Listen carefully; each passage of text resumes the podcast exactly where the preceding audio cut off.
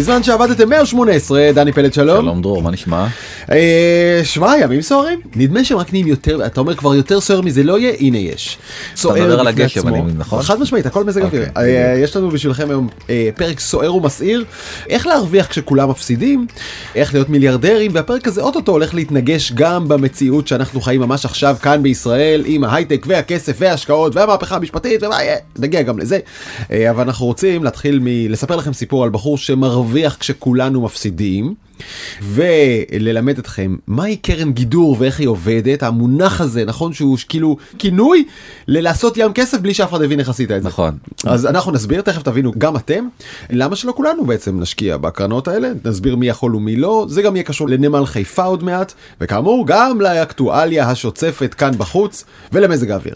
אבל בוא נתחיל מהסיפור של השנה החולפת שהיה נכון. כואב מאוד להרבה מאוד אנשים. נכון, אז בסך הכל בשווקים הציבוריים נמחקו 18 טריליון דולר. זאת אומרת, כל הציבור הפסיד בשנה החולפת 18 טריליון דולר. זה, טריליון זה מספר עם 12 אפסים. זה אי אפשר, אי אפשר, אה, מיליון מיליוני. כן, אוקיי. אבל בחור אחד שקוראים לו קיין גריפין, הוא דווקא שבר את כל השיאים של הרווח בשנה אחת במונחים אבסולוטיים והרוויח 16 מיליארד דולר. שזה הכי הרבה אי פעם שאדם מרוויח בפעולה כזאת של קרן גידור. זאת אומרת, בעצם אחרי שהוא שילם את המיסים ואחרי שהוא שילם את הדמי ניהול ואחרי שהוא שילם את הכל, נטו נשאר לו ביד כסף.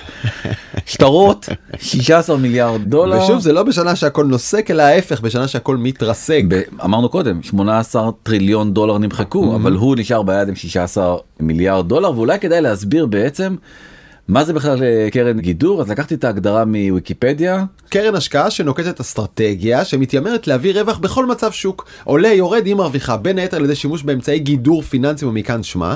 בניגוד לקרן נאמנות רגילה שמשקיעה בדרך כלל באפיקי השקעה סולידיים. אנחנו מכירים אגרות חוב, מניות, יציבות וכולי, קרן גידור תנסה למקסם את הסיכויים שלה לרווח גם כשהיא משקיעה בתוך שוק תנודתי שאין לדעת אם יעלה או ירד, איך? על ידי שימוש במגוון כלים פיננסיים כמו למשל מכירה בחסר, שורט או מינוף פיננסי, בקיצור כל התעלולים המסוכנים שבגדול ממליצים לציבור הרחב לא להתעסק בהם. מה זה מסוכנים זה אין דברים כאלה אבל הגידור עצמו רק כדי להסביר ובעצם איך אנחנו גם ביום יום כמעט כל חברת הייטק בישראל עושה גידור למה כן. היא עושה גידור כי בעצם רוב ההייטק הישראלי הוא בעצם מוכר בשווקים בינלאומיים גלובליים נכון ואז בעצם- מוכר בדולר, ומשלם שכר בשקלים. וזה מייצר תנודתיות אז לקחתי בתור דוגמה נגיד את וויקס אז בעצם העלות אתר היא בוא נגיד בין 4 ל-24 דולר לדומיין של אה, וויקס. זה ו- מה שוויקס מוכרת את השירות שלה בעולם, לחודש. לחודש בדולרים. ואני פה מראה את התנודתיות של השקל אה, מול הדולר אנחנו עכשיו בשער של 3 שקלים ו46 אגורות ובעצם. היינו ב-3.20 והיינו פעם ב-4 ומשהו אם אתה זוכר, לא, זאת אומרת, 4 היה וחצי. כמעט חמש, היה 4.99 לפני הרבה 4.90, שנים. כן. ולכן חברה לא יכולה לקחת על עצמה כזה סיכון כי בעצם כל חודש או כל תקופה משתנה הרווח שהיא אה, מייצרת. כי, נכון? כי אמרנו היא גובה בדולרים ואת השכר לעובדי הישראלים המצוינים פה בישראל. משלמת בשקלים זה לא יכול להיות כזה תנודתי. צריכה לבטח לגדר גידור גדר לסיכון הזה. נכון מצוין. אז מה היא עושה? בעצם היא רוכשת הגנה. הגנה הזאת היא נקראת שורט על הדולר זאת אומרת במקרה הספציפי הזה נגיד על שער של שלושה וחצי שקלים. אם אני רוצה לוודא שהדולר יהיה שווה שלושה וחצי שקלים גם בסוף החודש אני לא יודע את זה היום אני יכול לקנות הגנה. הגנה אגב ממש למספר דולרים ספציפי לזמן ספציפי ואני משלם כסף תמורת השירות הזה שמבטיח לי שאם הדולר ירד מתחת לשלוש וחצי אני מקבל את הכסף הזה את ההפרש ואז כאילו מבחינתי הדולר שווה שלושה וחצי שקלים אבל זה עולה כסף הפטנט הזה.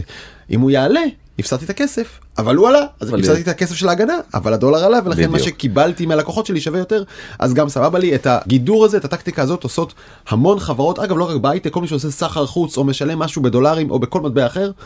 נדל"ן עושים את זה כי אתה נכון יש לך עלויות וככה אז זה מאוד מקובל כדי לקבל יציבות וודאות לטווח ארוך. נכון אז את הפטנט הזה המציאו פעם ראשונה לפני 2500 שנה. בעצם מי שנחשב לפילוסוף הראשון בהיסטוריה טאלס היווני כן. והוא חי בקרב אה, עמו ומה מגדלים אה, ביוון זיתים. נכון והוא בא לכל המוכרי זיתים ואמר להם תקשיבו אני נותן לכם עכשיו מקדמה קטנה אהה. על חשבון היבול שיהיה לכם במהלך השנה אני קונה בעצם את האופציה לקנות מכם את היבול כן. כמובן שהחקלאים הסכימו במחיר הרבה הרבה יותר נמוך והם לא יודעים אם יהיה בצורת או לא יהיה בצורת זה מגדר להם את הסיכון. זה מגדר להם את הסיכון ובעצם הייתה שנה טובה מאוד. הוא מכר חזרה את האופציה הזאת במחיר הרבה הרבה יותר גבוה הוא הרוויח כסף בלי שבעצם הוא גידל כלום לא נגע בזית. לא נגע בזית לא חרש אה, שום שדה כלומר, הוא מכר לצד שלישי כבר אמרתי שמע לי יש את הזכות לקנות ראשון את היבולים האלה השנה הם טובים אז בוא תקנה ממני את האופציה וזה ממש קרן גידור. והוא בעצם היה המגדר הראשון ומי שעשה כן. את זה בצורה אמיתית בשווקים הפיננסיים זה בחור שקוראים לו אלפרד ווינסלו ג'ונס הוא עשה את זה בשנת 1949 כן. קצת אחרי מלחמת העולם השנייה.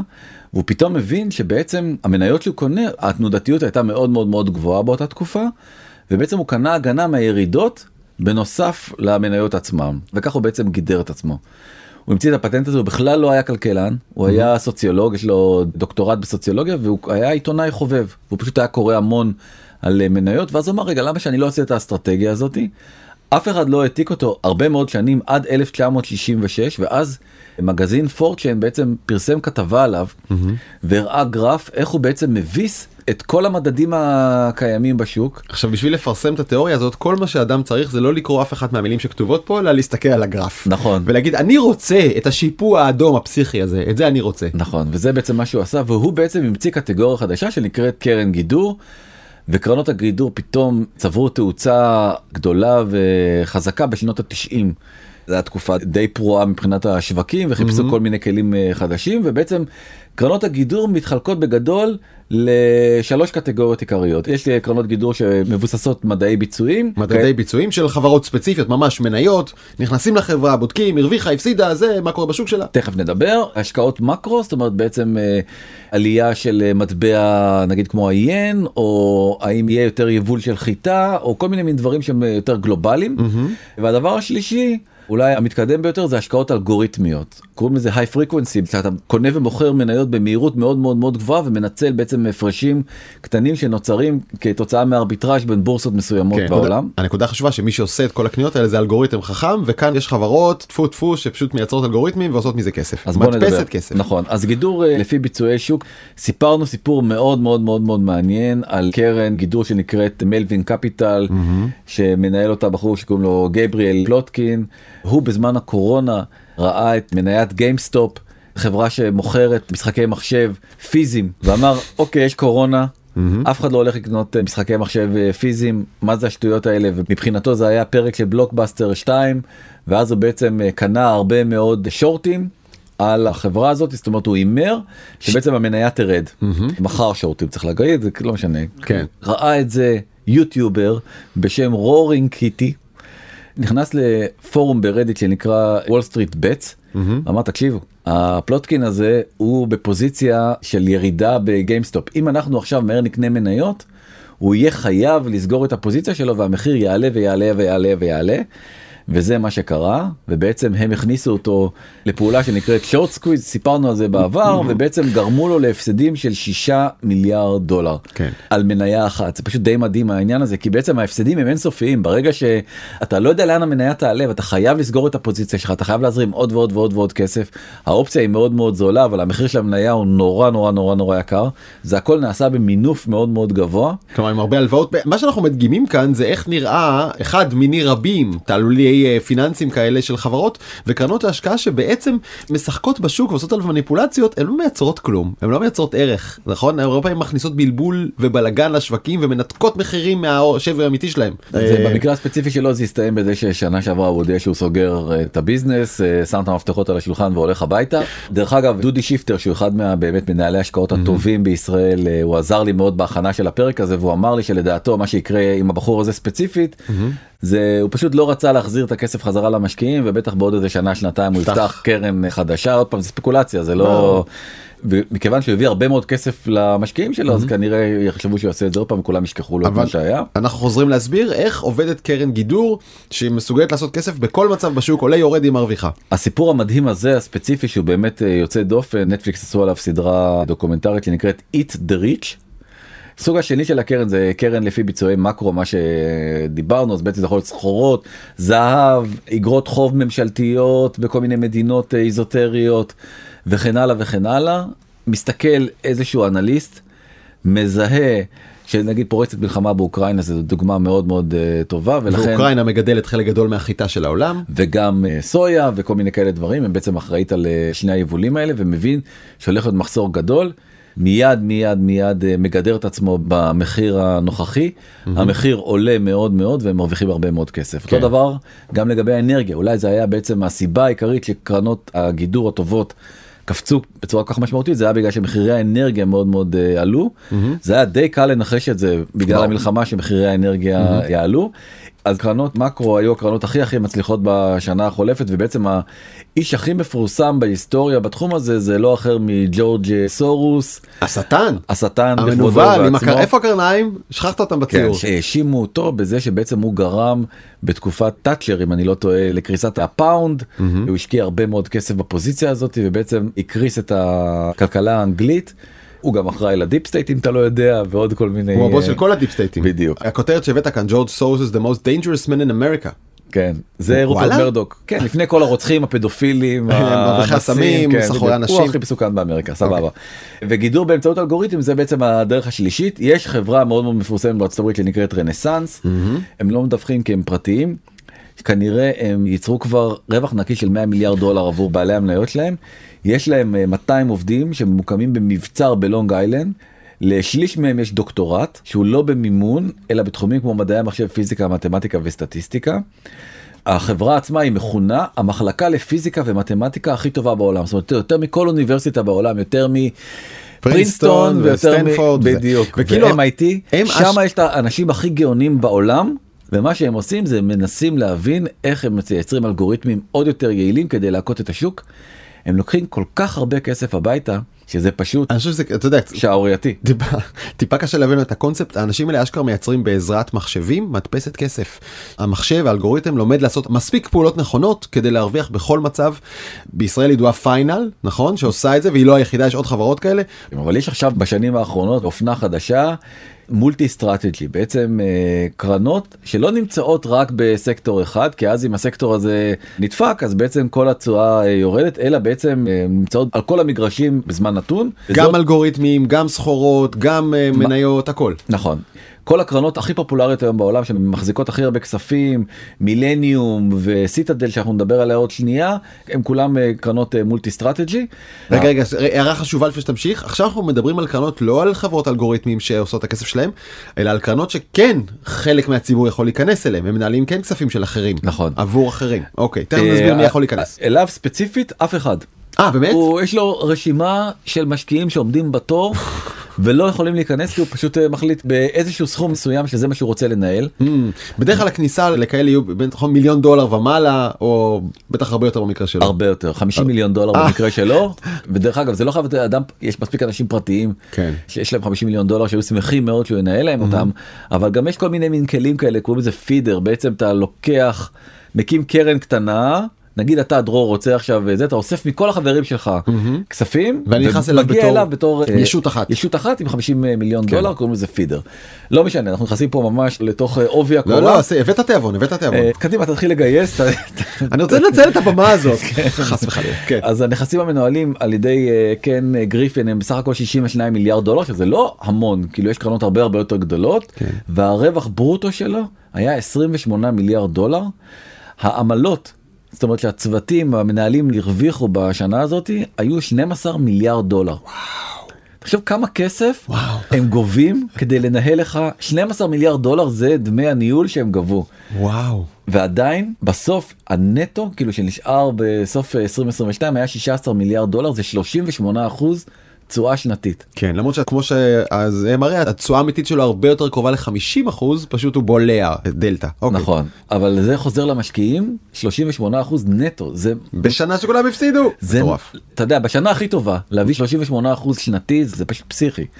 וסך הכל מאז שהוא הקים את הקרן ב-1990 הוא הרוויח 66 מיליארד דולר ומה קורה עם אה, כשמגיע כסף מגיעים הפוליטיקאים. מגיעים גם הפוליטיקאים והוא שבעצם הקים את הקרן שלו בשיקגו החליט שהוא עובר קרוב למועמד שאותו הוא רוצה להריץ לנשיאות הבאה של ארצות הברית והוא העתיק את אה, Citadel שיקגו למיאמי המושל של אה, גדול שם הוא נמצא כן. רון דה סנטיס הוא בעצם המועמד שמתחרה נגיד ראש בראש מול דונלד טראמפ על הנהגת המפלגה הרפובליקנית לבחירות 2024 לנשיאות. בדקנו קודם לפני כן. זה עם סיכויים לא רעים לא בכלל רעים לזכות בכרטיס כן. המפלגה הרפובליקנית. גם לזכות בכלל וגם בנשיאות עצמה. כן, בנשיאות עצמה.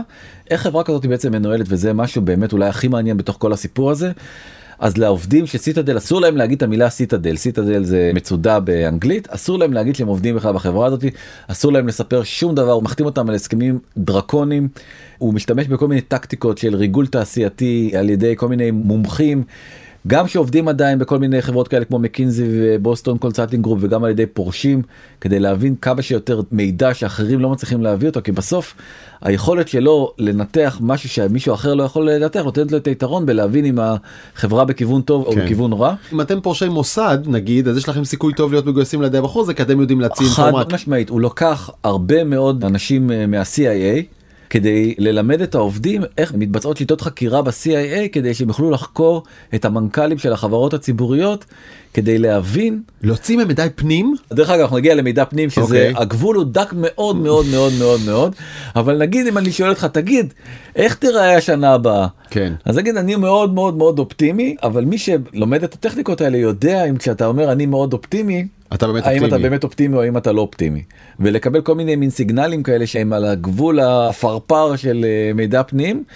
בלי להמעיד את המנכ"לים של החברות הציבוריות האלה ועדיין לדעת לשאול את השאלות הנכונות ולהבין באמת לאן הדבר הזה הולך אז כן. כאילו יש שם הרבה מאוד אנשים מה-CIA שמאמנים את האנליסטים לדעת ולהוציא מהמנכ"לים בעצם את המידע הכי הכי אותנטי. וצריך להבין באמת הארגון הזה מתנהל ממש כמו מוסד ביון מבחינת החשאיות והסודיות שלו אמרת לחלוטין. אסור לך להגיד שאתה עובד שם כדי שלא ירגלו אחריך וכולי אני מניח שלהיכנס לפגישה שם מפשיטים אותך קוראים לזה גולאג למקום הזה כאילו וואלה כן. אוקיי אמרת הכל זה הכינוי סיטאדל. גם מבחינת מוסר עבודה כן. אוקיי אז אה, בוא נדבר על מוסר העבודה איך זה עובד גריפין מחלק את העובדים לצוותים קטנים נותן לכל אחד הקצאה קטנה של כסף נגיד מיליון דולר לצורך הדוגמה.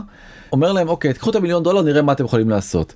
צוות אחד הלך לו מצוין בשנה והוא לקח את המיליון דולר האלה והפך את זה לעשרה מיליון דולר הוא מקבל עשרה מיליון דולר וככה גדל וגדל וגדל למה הם רוצים לקבל יותר כסף כי אמרנו יש להם דמי ניהול הם יכולים להרוויח במקרה שלהם הערכה היא ש-17 אחוז הולך לצוות. וואלה זאת אומרת, הם- לאנ- לא לחברה לאנשים לאנשים בתוך הצוות הזה ואז הם נהיים מאוד מאוד מאוד מאוד עשירים. מהר מאוד. אני ראיתי באיזשהו מקום שקרנות גידור לפעמים גובות אפילו עד 50% מהרווחים אז נכון? ראית עוד פעם אם זה זה לא היה רחוק מזה כן, 12 מ-28 זה מדהים 28 זה הרווח הנקי הם ניהלו 60 מיליארד דולר אז בעצם לקחו 25 אחוז אה, סדר גודל של דמי ניהול על כל המחזור. זה מספרים מאוד מאוד מאוד גבוהים אין לזה אח ורע כן. כאילו וככה אתה מבין זאת אומרת ספציפית הוא נותן לצוות 17 אחוזים מכל רווח שהם עושים כן. אז האנשים האלה יכולים לעשות 10 מיליון דולר ביום. ביום או 100 מיליון דולר ביום או מיליארד דולר ביום. שמע מצד אחד זה אנשים שהולכים לעבוד בזה צריכים להיות מאוד חכמים מאוד גרידי מאוד אוהבים כסף נכון אני מניח שהם מוותרים על כל סוג של חיים אחרים עכשיו מה קורה בצד השני נגיד צוות אחר עשה הימור שהוא היה הימור מאוד מאוד מאוד גרוע ובעצם מחק את כל ההשקעה שלו כי זה קורה לפעמים ומגיע לאפס באותו יום כולם מקבלים ארגזים ואומרים להם החוצה. הביתה באותו יום והם פשוט עוזבים את החברה. ככה זה עובד זה אכזריות כאילו באמת שאין אותה בשום מקום אחר. הוא לא ייחודי בשיטה הזאת זה כל המנהלי אה, קרנות גידור הם אה, אז באמת כאלה. אתה לא הולך לישון כי זה או שתהיה מאוד עשיר או שלא תהיה לך עבודה אתה יודע ראינו את זה בסדרה ביליאנס אני חשבתי שזה קולנוע זה- שזה בשביל הסדרה מה שמראים בביליון זה בדיוק המציאות כן. אה, וביליון זה אנחנו תכף נדבר עליו זה קולגה של אה, קן גריפין תכף נזכיר אותו. אתה זוכר את הפרק של התחזיות שאמרנו שאנחנו מאמינים שזה הולך לכיוון של אה, אחת התחזיות היה חזרה למשרד באופן מלא. קן גריפין שאלו אותו תגיד איך הצלחת להביא 16 מיליארד דולר אמר מה זאת אומרת. פשוט הכרחתי את כולם לחזור לחמישה ימים במשרד. וזה מה שגרם לדבר הזה לקרות. אתה יודע שמלא אנשים כועסים עלינו מאז הפרק הזה נכון? כועסים עלינו? כן. הם בטוחים שאנחנו עזרנו למנהלים שלהם לשכנע ולאלץ אותם לחזור למשרד ועכשיו אתה דוחף את זה עוד קצת. שנייה, לא, כל המאזינים אני- והצופים זה לא אנחנו, זה כן. העולם. אנחנו נספר לכם מה קורה בעולם, אנחנו לא צד כן. בעניין, רק הדיווח. כן. עכשיו הוא גם כל כך עשיר וכל כך מפנק גם את העובדים מהצד השני שזה כאילו מלכודת דבש מטורפת למשל כן. שנה שעברה הוא סגר את דיסני וורד לשלושה ימים. רק לעובדים ולבני המשפחה שלהם שלושה ימים כאילו רק כל המתקנים אתה יודע זה חלום הרי של כל אה, זה בלי עכשיו, תורים, בלי כן. תורים ובלי אה, זה ובערב במקום שתהיה הופעה של אה, נאג' חמדי איך אתם קוראים לה? חביבי, תדבר עלינו איפה אנחנו מופיעים בפילהרמונית השבוע, אתה יודע? אה, כל הכבוד. זה באמת שאפו כן. אז הוא הביא להקה לא אחרת מקולד פליי אז בעצם בין אה, סיבוב במיקי מאוס וכיף לדונלד דאק בערב הם הגיעו וראו את קולד פליי ואז קריס מרטין מתחנף עוד לבוס הגדול. וואי מה זה מתחנף אומר אני מנגן ריפים כאילו על הגיטרה אני מנגן בגיטרה כדי להרשים את קן גריפין אבל אם הלהקה שלי אי פעם תתפרק אני רוצה להיות מנהל בקרן גידור. אם אני מזמין את הלהקה להופעה בתור הבוס הגדול הייתי מאוד שמח לשמוע את המשפט הזה מהסולן. וואו כן וזה באמת אולי הקונצרט הכי sold out שיש אני חושב בשנים האחרונות קולד פליי. צריך לספר בניגוד ל Melvin Capital בשנת אה, 2008 היה את משבר הסאב פריים והוא כמעט כמעט איבד את הכל הנכסים שלו ירדו ב-55 אחוזים. היה נראה שזה הולך אה, גם כן לתהליך של אה, פשיטת רגל.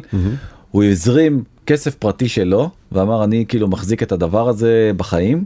המשקיעים בעצם בהסכם שלהם לא צריכים לשלם עמלות עד שמגיעים לקוראים לזה היי ווטר מרק עד הנקודה שבה בעצם הקרן חוזרת להרוויח. רגע רגע ל- רגע אמרת כאן דבר נורא מעניין יש פה תמונת מראה אם הקרן מרוויחה היא אוכלת עמלות בכל התיאבון עם כל הפה שהיא יכולה 25% ויותר כן. אבל אם היא מפסידה אתה לא משלם עמלות. נכון. מחכים עד שהכסף שלך יחזור נכון. אם אתה מוכן להשאיר את הכסף שלך שם אתה יכול נכון. למשוך אותו. דרך אגב הם גם עושים כל מיני מין תנאים מאוד מאוד מגבילים כחלק מהתיקון של 2008 הם הבינו שבעצם אסור למשוך כסף אה, על בסיס יומי ואתה מתחייב ביום שאתה מפקיד את זה ספציפית אצלם לתשעה חודשים ויכול להוציא או פעם ברבעון או פעם בחצי שנה אוקיי. תלוי בקרן. ושנה אבל אחרי זה רק תראה איזה פנומן האיש הזה הוא כבר הביא תשואה של 62 אחוזים ב2009 זה פשוט ממש מדהים. וגם הוא החליט שהוא אחרי השנה המוצלחת הזאת הוא מצ'פר את עצמו וקנה לעצמו את הבית סלש דירה הכי יקרים בארצות הברית שזה באמת קנה דירה באיזה מגדל במנהטן ב-238 מיליון דולר. Billionaire Ken Griffin just bought a 238 מיליון דולר penthouse and it's the most expensive home ever sold in the US. אתה קונה שכונה שכונה במחיר הזה אתה מבין? שכונה לא- יקרה.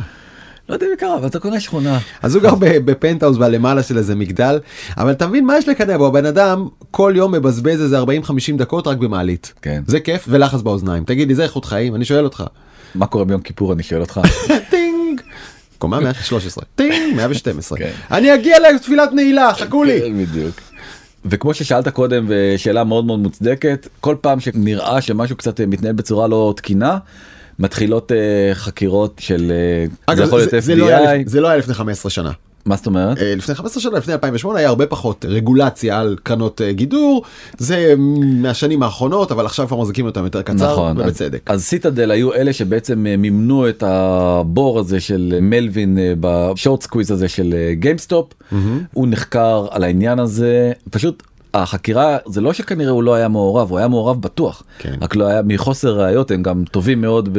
רגע אבל תספר תספר היה עוד איזה צעד מפתיע שקרה במקרה באותו זמן. נכון אז בעצם באותו זמן כשכל הרדיטורים האלה על המחשבים שלהם כל היוזרים הפרטיים התחילו לקנות בטירוף את מניית GameStop פתאום כדי נבלם, לדפוק את Melvin. נבלם המסחר באפליקציית רובין הוד שבאמצעותה עשו את זה ומי שהיה סולק מאחורי רובין הוד זה בעצם חברת בת של Citadel שנקראת Citadel Securities והם אלה שבעצם סלקו את הכסף הזה ופתאום הייתה להם בעיה. לא עובר לא לא עובד כן זה לא עובד התחילה חקירה גדולה סביב הסיפור הזה.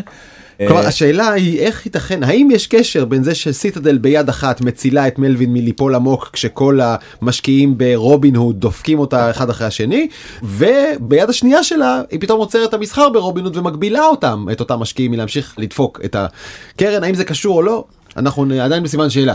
אתה באמת בסימן שאלה? לא יש צירופי מקרים בעולם דני. נכון זה צירוף מקרים יפה. יש צירופי מקרים. כן אז מי שראה את הסדרה Billions יש את הדמות אה, בעצם של החוקר חסר המנוחה צ'אק רודס שכל הזמן עוקב אחרי בובי אקסלרוד וזה באמת סיפור אמיתי סיפור אמיתי של עוד אה, מנהל קרן גידור כזאת multi-strategy שקוראים לו סטיבן כהן והוא באמת אה, נתפס והוא הגיע לאיזשהו הסדר טיעון שבמשך שנתיים אסור לו לסחור אז מה הוא עשה? ייעץ? לא, לקח את הכסף שלו, כן. את המיליארדים שלו, כי הרי הוא מולטי מולטי מיליארדר, ואמר יאללה אני. אעשה את זה בכסף שלי. נכון. למה לא צריך כסף של אחרים. ואחרי השנתיים האלו הוא חזר לעשות את זה גם עם כסף של אחרים כן. וגם הוא היה מעורב בפרשה הזאת של אה, GameStop כמובן ואז שאלו אותו הוא ענה תשובה מאוד מאוד מעצבנת שממש הוא הפך להיות אחד השנואים בכלל בארצות הברית הוא אמר מה אתם רוצים אני I'm just trying to make a living. איזה תשובה מעצבנת. הבן אדם צריך להביא אוכל לשולחן, דני, כזה זה לא מסכן, ככה. באמת, כאילו, trying to make a living. כן. מיליארדרים אנחנו מזכירים. הם כנראה טיפוסים מאוד מאוד מאוד מאוד בעייתיים זאת אומרת זה לא לא האנשים הנחמדים אה, בוחרים כנראה בדבר הזה אותו מקצוע הם גם כן שניהם אחראים לגירושים הכי מכוערים כנראה שקרו בארצות הברית במשך הרבה מאוד שנים עם אה, כל מיני הסדרי ממון שהם זרקו באמת פירורים לבנות הזוג שלהם שניהם גם כן גריפין וגם אה, סטיבן כהן. אהה. מדובר בארכי מיליארדרים כן, כן. בסדר אבל זה לא הכל זאת אומרת יש תחום נוסף מאוד מאוד מתפתח. שהוא תחום קונטרה כזה של בעצם כל מיני אנשים שבאים ואומרים אנחנו כאילו נתקן את העולם באמצעות שורטים. המפורסם שבהם זה בחור בשם נייט אנדרסון.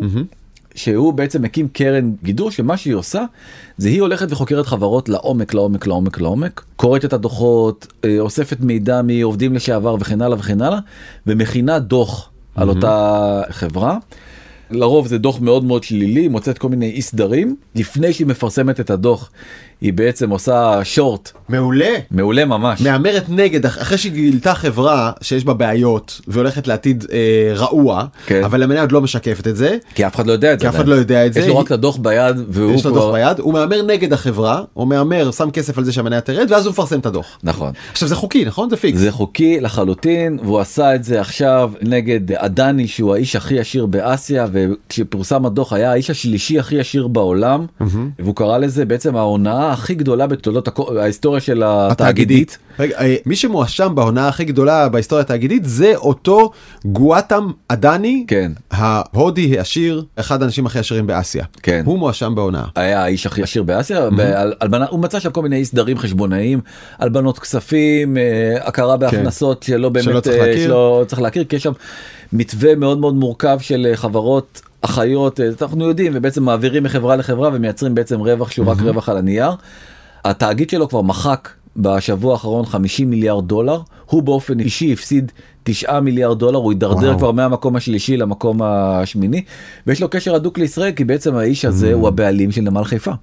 הוא הרוכש. הוא הרוכש של נמל חיפה. ורק אני מתבאס מזה שקוראים לו גואטם עדני ולא ציון עדני או חיים עדני שמעון עדני יש לו גם לוק יש לו גם של- לוק קצת כן למי שהחליטה גם כן להצטרף לקפוץ על העגלה של הקרנות גידור היא לא אחרת מאירית לינור שבעצם הודיעה שהיא ראתה את המניות בבורסה ואומרת אוקיי אני הולכת לקנות אה, מניות של הבנקים כי זה סתם מניפולציה. והבנקים במצב מעולה ואני כאילו נכנסת לפוזיציה על הבנקים. אז אה, כן גריפין ראה מאחוריך כן, אה, משקיעה מתוחכמת. כן, משקיעה מאוד מתוחכמת אולי זה הרגע ששווה שנתייחס רגע למה שקורה אה, בישראל בימים האחרונים.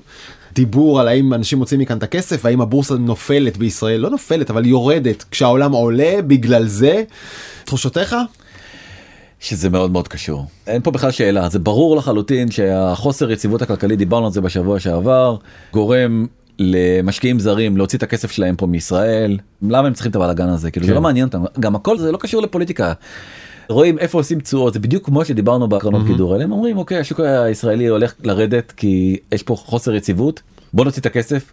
זה גם זה גלגל גלגל תנופה. גלגל תנופה כזה שכל הזמן מזין את עצמו זאת אומרת זה כן. וישי סרקל קשה כזה ואז הבנקים אה, נמשכים אה, מפקדונות אז הבנקים יורדים נכון אומרים מנהלי הבנקים לראש הממשלה תקשיב.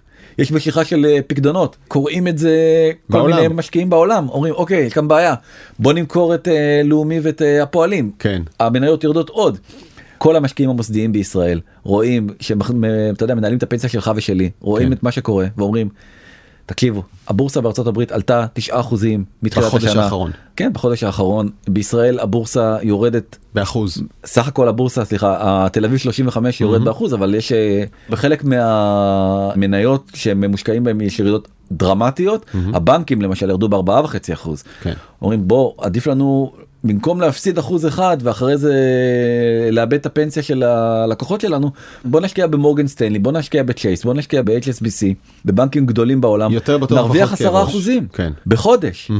אני באמת לא רואה איך זה נעצר זה מדאיג מאוד מאוד מאוד מאוד וצריך כאילו לגלות אחריות אני ממש מרגיש שזה שמע, המקום, המקום שאני מתחבר לסנטימנט שלך זה שאצל הרבה אני חושב מהמאזינים ומהצופות ולהפך השאלה שמנקרת זה רגע אבל מי אשם בזה? האם זה המהפכה המשפטית שמייצרת את הירידות או הדיבור של החשש של המשקיעים שמייצר את הירידות? זה לא זה משנה. לא משנה. זה בכלל לא זה משנה. לא משנה. הירידות הן ירידות השוק מדבר ואנחנו צריכים להגיב לזה כי זה הכלכלה שלנו. ואולי עוד דבר חשוב אתה יודע כשכולם דיברו על עינת גז והקרן דיסרפטיב שהוציאו את הכסף כי הם הראשונים שאמרו את זה אז גם אתה וגם אני בנפרד עשינו כמה שיחות בשוק דיברנו עם אנשים שמעורבים. יש עשרות רבות של משקיעים ויזמים שעושים צעדים דומים או שוקלים צעדים דומים פשוט בלי לדבר כי זה לא הפגנה פוליטית הם מאמינים בזה כלכלית. עכשיו זה גם לא משנה מה הסיבה שהם מאמינים בזה כלכלית זוהי המציאות. זה אלה דיווחים מהשטח זה לא הפגנה פוליטית הם לא רוצים שידעו מזה. אנחנו נצטרך לתת לזה דין וחשבון לאומי מתישהו. נכון. יאללה. בוא נרוץ מהר אז איך בעצם משקיעים? אז בשביל להשקיע בקרנות אה, גידור יש ישראליות צריך להיות משקיע אה, כשיר, צריך משקיע זו הגדרה. בחוק, נכון. וזה אומר שאתה מחזיק בבנק שלך שמונה וקצת מיליון שקלים נזילים, לא בדירות, לא בקירות, או שאתה מרוויח אה, כמשפחה מדי שנה אה, מיליון ושמונה מאות אלף שקל, או אישי מיליון 200, הגדרה חוקית מאוד ברורה למתי אתה יכול להיות משקיע כשיר ולהיכנס לביזנס הזה. עכשיו שואלים למה למה כל כך גבוה כן. כי אתה יכול פשוט לאבד את הכל ביום בדיוק. ביום המחוקק רוצה להגן עלינו בעצם ולהגיד אתה צריך להיות בן אדם עם איזשהו כסף, עם מספיק ביטחון ואולי מספיק תחכום כדי לקחת על עצמך סיכון כזה. זה סיכון כל כך מטורף כי בעצם אין להם הגדרות נכון הרי שאתה משקיע בקרן נאמנות או כן, שאתה מבטיחים משקיע- לך 70 או- אחוז פה, 40 אחוז פה. בדיוק וגם אומרים לך סיכון גבוה, סיכון נמוך. אבל גם הסיכון הגבוה כן. זה חשיפה למניות S&P אתה מבין זאת אומרת כן. תיק מנייתי הוא כאילו תיק בסיכון יותר גבוה. השורטים האלה שאתה ביום כאילו מאבד 6 מיליארד דולר אתה מבין זה לא לקרישים זה בעצם זה לקרישים לבנים ענקיים עמלצים, ומפחידים כן. כאילו זה לא תשמע, אני קצת מקנא, אני הייתי רוצה להיות מסוגל לאבד 6 מיליארד דולר ביום, כן? אני לא שם. תאמין לי שאתה לא לא, אה? אתה לא ממש לא רוצה להיות אבל אני כן מסכים איתך אגב עם הסיכון, הרמה שמציעים לך כאן היא לפעמים מצחיקה, כאילו אין באמת סיכון, זה לא סיכון גדול, וגם לא צ'אנס גדול להרוויח הרבה כסף בהשקעות הרגילות האלה. נכון. לכן זה אטרקטיבי. אז אטרקטיבי אצל המנהלים הטובים ובאמת זה אמרנו בישראל רוב הקרנות אה, גידור אה, הייתה להם שנה לא טובה שנה שעברה וגם בעולם הרבה מאוד קרנות הפסידו זאת אומרת אנחנו מדברים על הרווחים אבל סך הכל ההפסדים היה 125 מיליארד דולר בקרנות גידור. לא זה מספר מטורף. אני אומר פעם בסוף יש כמה מנהלים שהם פשוט כנראה באמת פנומנליים הזכרנו כמה מתוכם. ונשאלת השאלה הגדולה שאנחנו רק מדברים עליה כל הזמן ואי אפשר להתעלם. ממנה. האם צ'אט GPT הוא הפתרון לכל הדבר הזה? אמרנו שהוא יודע לכתוב קוד, אז בוא נגיד לו צ'אט, כתוב לי קוד שמנצח את הבורסה. יפה אז בלומברג שזה אחד העיתונים הכלכליים המובילים אמרו בוא ננסה ניסיון כזה ניסו לכתוב אלגוריתם והאלגוריתם אמר להם חברים אני מצטער It is not possible for me to design an ETF that will be the US stock market. אני מסייף את הכתוב כן. הזה של הרובוט. אני לא יכול לייצר בשבילכם קוד שינצח את שוק המניות האמריקאי בגלל ששוק המניות הוא לא צפוי והעבר איננו אומר כלום לגבי העתיד. ועכשיו אני אומר לך זו תשובה שהיא נכונה אבל היא בליגה של בוגר חטיבת ביניים. נכון כי אה, דיברנו קודם יש חברות שעם אלגוריתמים מנצחות הבורסה קבוע. נכון, נכון אז אתה יכול כן לקנות תעודת סל בארצות הברית שנקראת AIEQ שהיא מבוססת על ווטסון שזה בעצם המתחרה של OpenAI כזה קצת אה, דור אה, ישן יותר כן, אה, של המחשב IBM. העל של IBM. לא רק שהוא מנצח הוא מביס את ה-S&P ומתחילת השנה בעצם הוא הגיע ל-10 אחוזים וה-S&P עומד על 4.4 אחוז כן. והעיתונאי של בלומברג אמר תקשיבו אני די בטוח כאילו מה קורה פה זאת אומרת אין מצב. שצ'אט GPT לא יכול לעשות אה, אלגוריתם שיביס את השוק הזה הם פשוט לא רוצים לשחרר את היכולת הזאת. ואני חושב שהוא צודק במאה תקשיב אחוז. שנייה זה לא פיינל לא נותנים לשים את הכסף אה, אלה לא נותנים לשים את הכסף עכשיו גם צ'אט GPT שומר את כל הסודות לעצמו. הוא רוצה להרוויח את זה בעצמו. אלטמן. עוד מחקר מפתיע אחרון ובזה נסיים שאלו את הילדים בארצות הברית מה אתם רוצים להיות שתהיו גדולים את הצעירים האמת 18 עד גיל 29 וזה כבר לא יוטיובר במקום הראשון איש עסקים. לא קונה את זה.